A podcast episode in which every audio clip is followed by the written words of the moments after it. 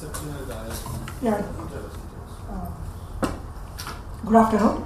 Uh, uh, my name is Gopinath. I'm from Indian Institute of Science. I teach computer science there. So, uh, again, thanks to uh, um, Rajiv Malhotra and Professor Kannan and other people for giving an opportunity to talk about this topic. Um, luckily, I think the previous speaker and what I'm going to speak about uh, is not much. I think you covered uh, different uh, aspects of it, and because it's very different. I'm just reacting to what I understand of the paper. So I think it is uh, of a different uh, flavor. I think basically, uh, when you look at this work, to me it looks as though uh, certain questions are posed, and some extraneous elements are brought in, and some evidence is marshaled, and you get some kinds of conclusions. To me, this reminds me of a propaganda system in operation. And uh, I find that that's the best way to understand it, because otherwise I just can't make sense of it. It looks a bit simplistic, but that's the best I can uh, do to understand. For example, let's take the context 1992. I think there was an interesting book published, The American Holocaust by David Stannard. And it shows the connection between American Holocaust, the Nazi Holocaust, and the church. And the people who are, the numbers of people dead are in the region of 100 millions. And surprisingly, there is no obvious entity responsible for this in standard accounts till about uh, three to four decades back. List of all the church of Western powers. Columbus is placed as a discoverer. And only in 1992, surprisingly, the first time, the uh, Native Americans take a public stand saying that we do not celebrate Columbus Day. 91. Again, around the same time, there are other things happening in India also. 86 to 92, we have all this Shah Bano, the breaking of the, uh, let's say, locks on the temple in Ayodhya. The Shilanyas movement has started. And the demolition happens in 92.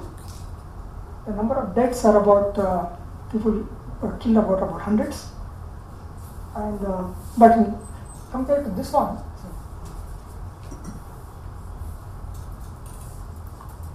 if you look at this one, almost nobody is responsible, but here it is uh, fairly clear who is responsible.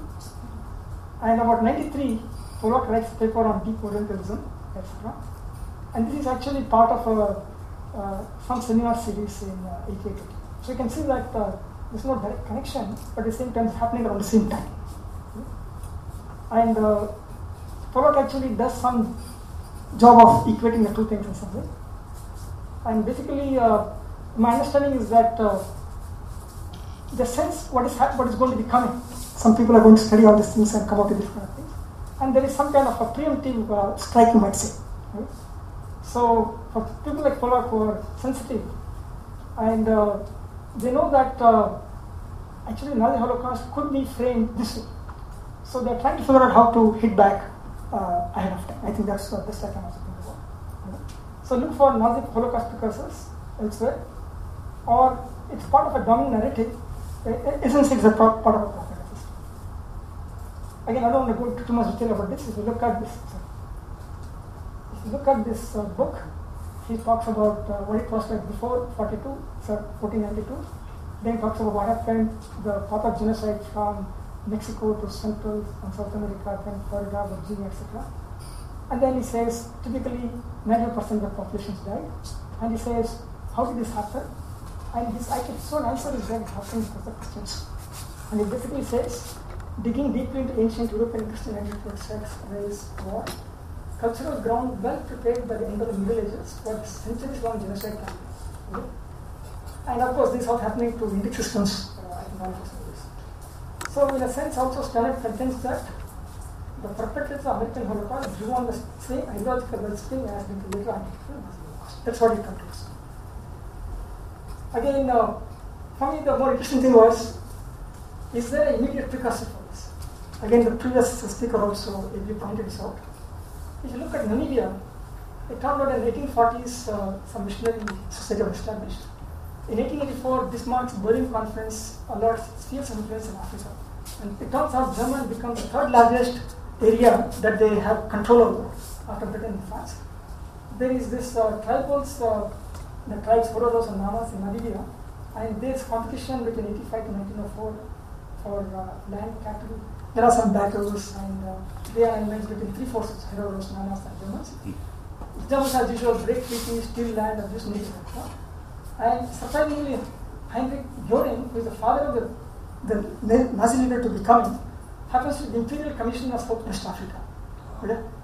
And uh, this, there was some uh, connection between this crowd, uh, with the Hereros and Namas, they were in antagonism sometimes, they were in league with Germans sometimes. But finally, the Hereros and Namas realized that the Germans are the bigger enemy.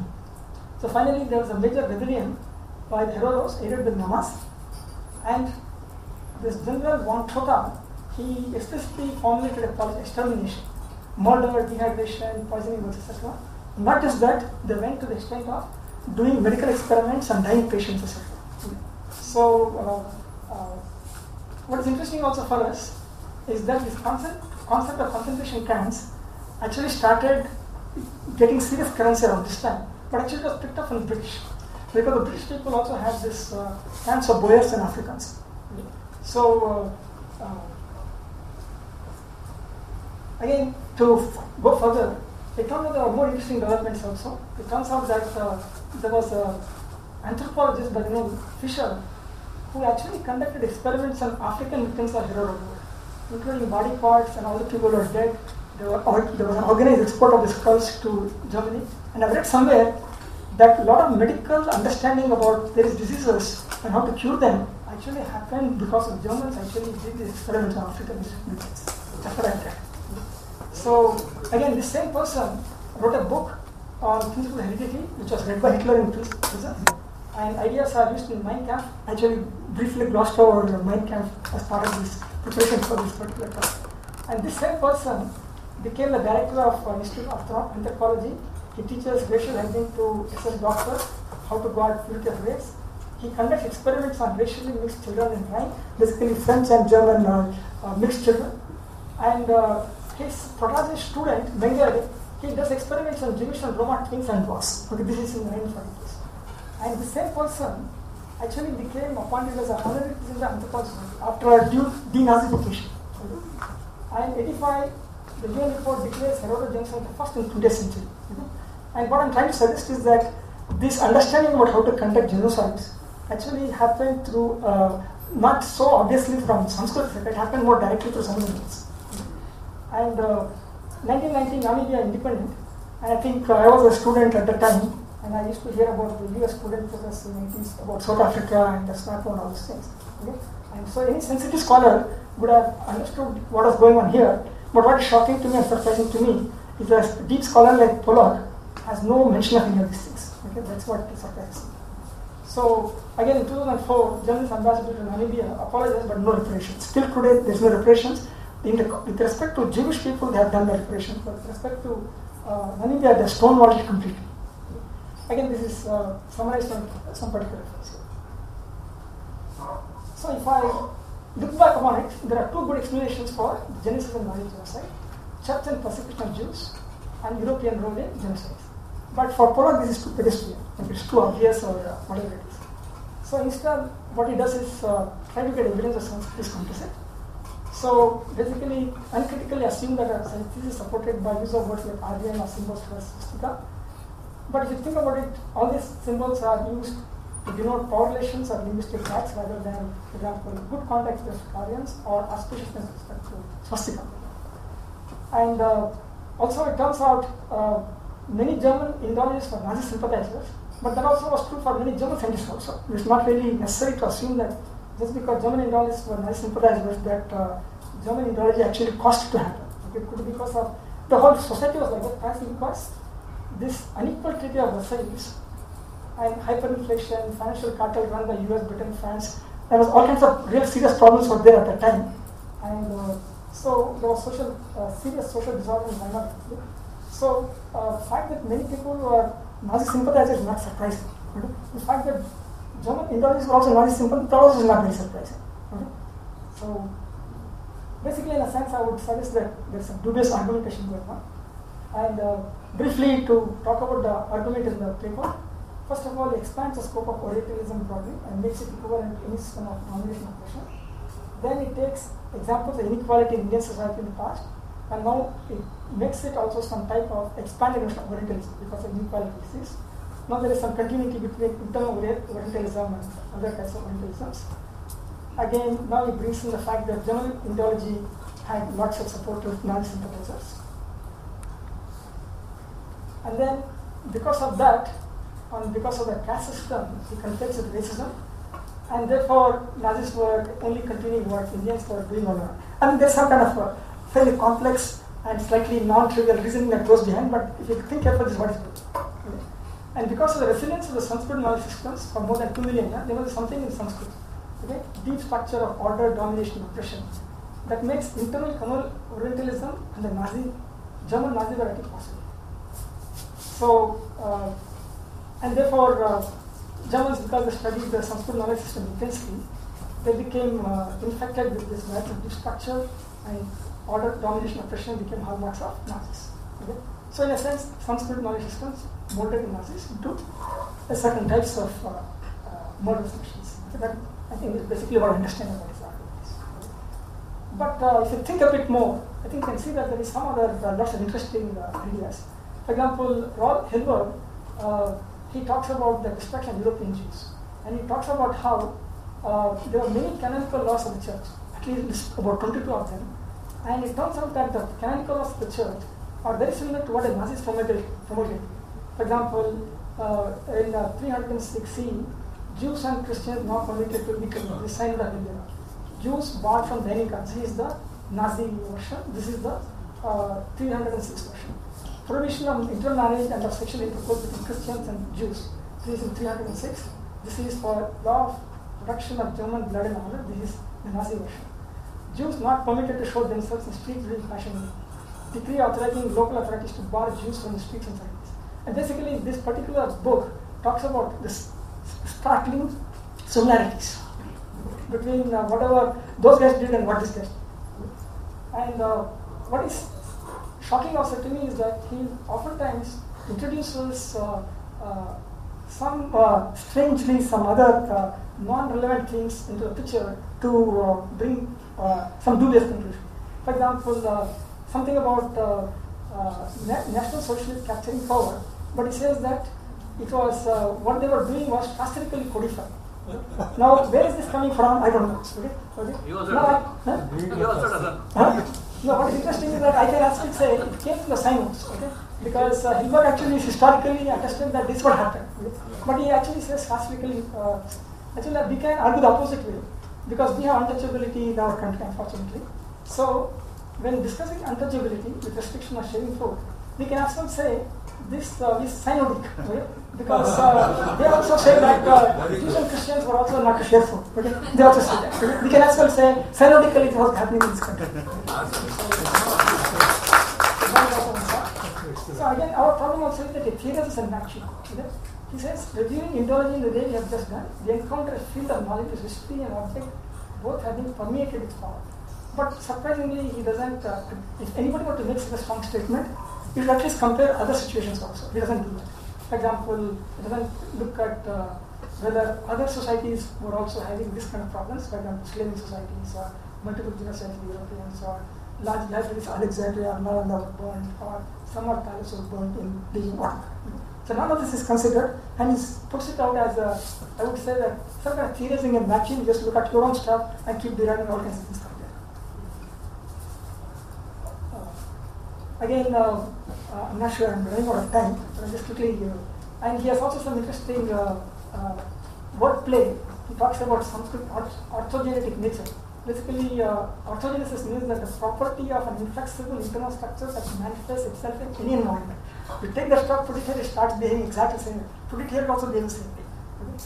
So he claims that Sanskrit has uh, uh, has this property, and uh, so Therefore, uh, in the hands of Germans, it was no surprise that that same structure also sprang up.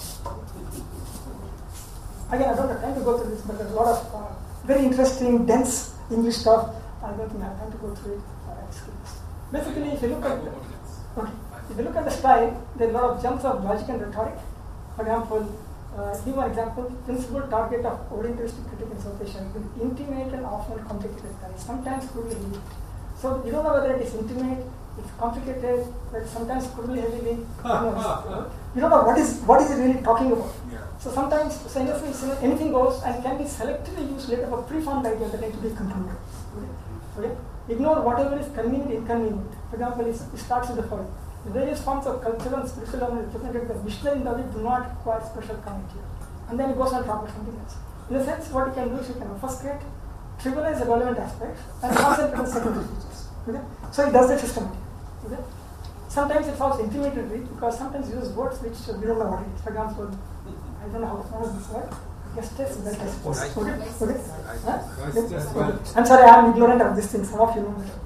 So, uh, to me, it looks like a, a needless German word just to show that uh, he was something, you know. so basically, uh, for me, what I think is that when I think about this, it looks like a propaganda function. Implicit support to what Rajiv Malhotra calls Western universalism, okay? whitewash European genocides, and explicit demonization of system. There are two parts to this. So basically, if you, there's an obvious truth that has to be made to receive in the background, the only way to do it is non-issues have to be, the cloud one's thinking has to be put in front, carefully nurtured, and repeated by others. Okay? Once you do it, then on a few decades it becomes stage. Okay? So for example, Modi's demonization, I think is a good recent example. And uh, has done a great job of uh, writing about it. And uh, I felt that uh, some of the previous uh, thinkers like Herman and Chomsky, they did a good job of uh, analyzing intellectuals and media role in propaganda systems.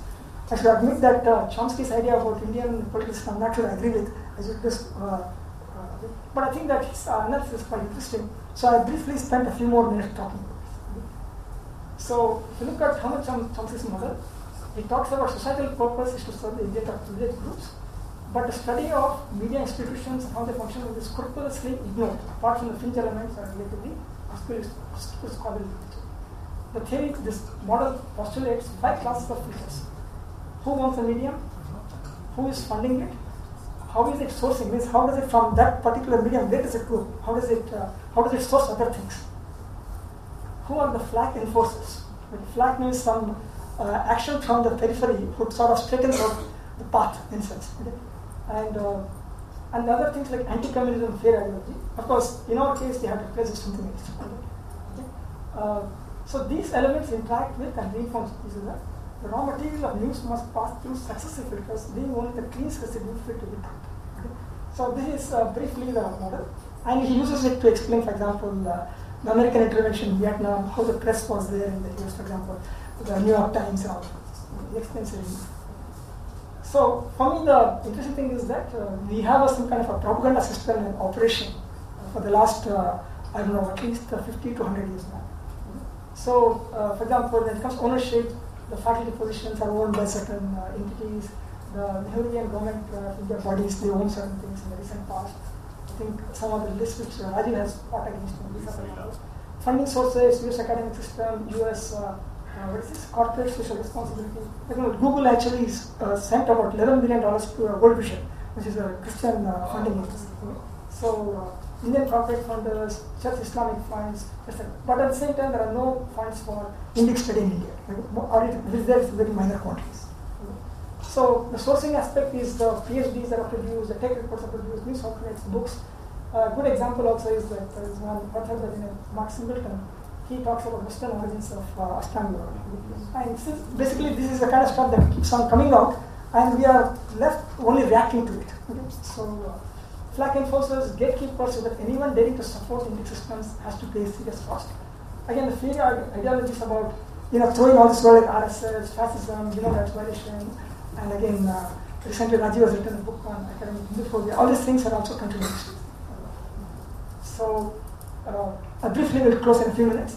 So basically what we have is that we have a reality of disinformation, digestion, defamation, victim, etc.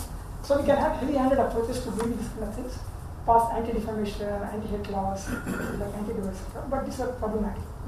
Getting support in this list also is very difficult because we have all this uh, breaking India for so can try to use existing laws like what, what was used uh, by Batra. That also seems to be a problematic thing because with sincere and insincere discussions. There are also possibilities of using new IPR laws. For example, there are laws on moral rights. For example, the part concerning right to be right to the integrity of work. For example, you cannot uh, take somebody's work and uh, mistranslate it. The author can go after you. So our problem is that our texts, for example, Gita, are many centuries old and uh, uh, they are in public domain and with no tangible order, which so it's not easy to. I'm not sure about this, but I think uh, we'll see that there is some progress in this area. If you look at uh, geographical indicators, you can't mislabel things. If you mislabel things, uh, the uh, TRIPS, etc., there is some uh, WTO, WTO rules are there which will take care. So mislabeling is not possible in some areas, but we have to figure out how to avoid mislabeling in our area. So Rajiv also has talked about poison pills. Uh, uh, basically, just like in copyleft and software, we have interesting uh, ideas. And uh, uh, the only problem for us is that these things do not provide uh, or protect the societal replication mechanisms for survival because replication is happening through propaganda or the opposite, the attenuation, criticism. So the thing is, how do we actually enforce this kind of laws? So essentially, we have to look at where does criticism start and, and uh, propaganda start? And uh, uh, I'm wondering if essentially we need to understand who can speak or provide critical perspective in models. And again, it looks to be somewhat similar to the notion of adhikara present in our tradition. Again, Rajiv also has uh, talked, about, talked about this in his recent books. So this requires some serious study. So I'll just uh, end with uh, this particular observation. To me, the Pollock's thesis seems to postulate a butterfly effect. What I mean by that is, a butterfly flapping its wings in, say, somewhere in, in China, but it causes a mega hurricane in some other part the because there is, uh, so because you look at such heavy duty explanations are available, he instead concentrated on something else. And uh, sometimes this kind of thing is quite reasonable. Uh, sometimes there are unexamined uh, aspects. But in this case, at least, I think historically so much is available as somebody, I think you mentioned, so much has been written about it. He completely ignores it and concentrates on something else. And that seems to be And so basically, to me, it, uh, uh, I fail to understand his work, and only way I understand it is because of programming systems. Further work is needed to empirically substantiate some aspects of the model, the model I mentioned about Herman and Chomsky, funding, social aspects, etc. And also the nature of flack and forces on newer middle class social media. And uh, I think we need to study intersection of propaganda, anti bias, as well as legal remedies. It's something we have to look into some of these things. And uh, this I'd like to conclude. Thank you.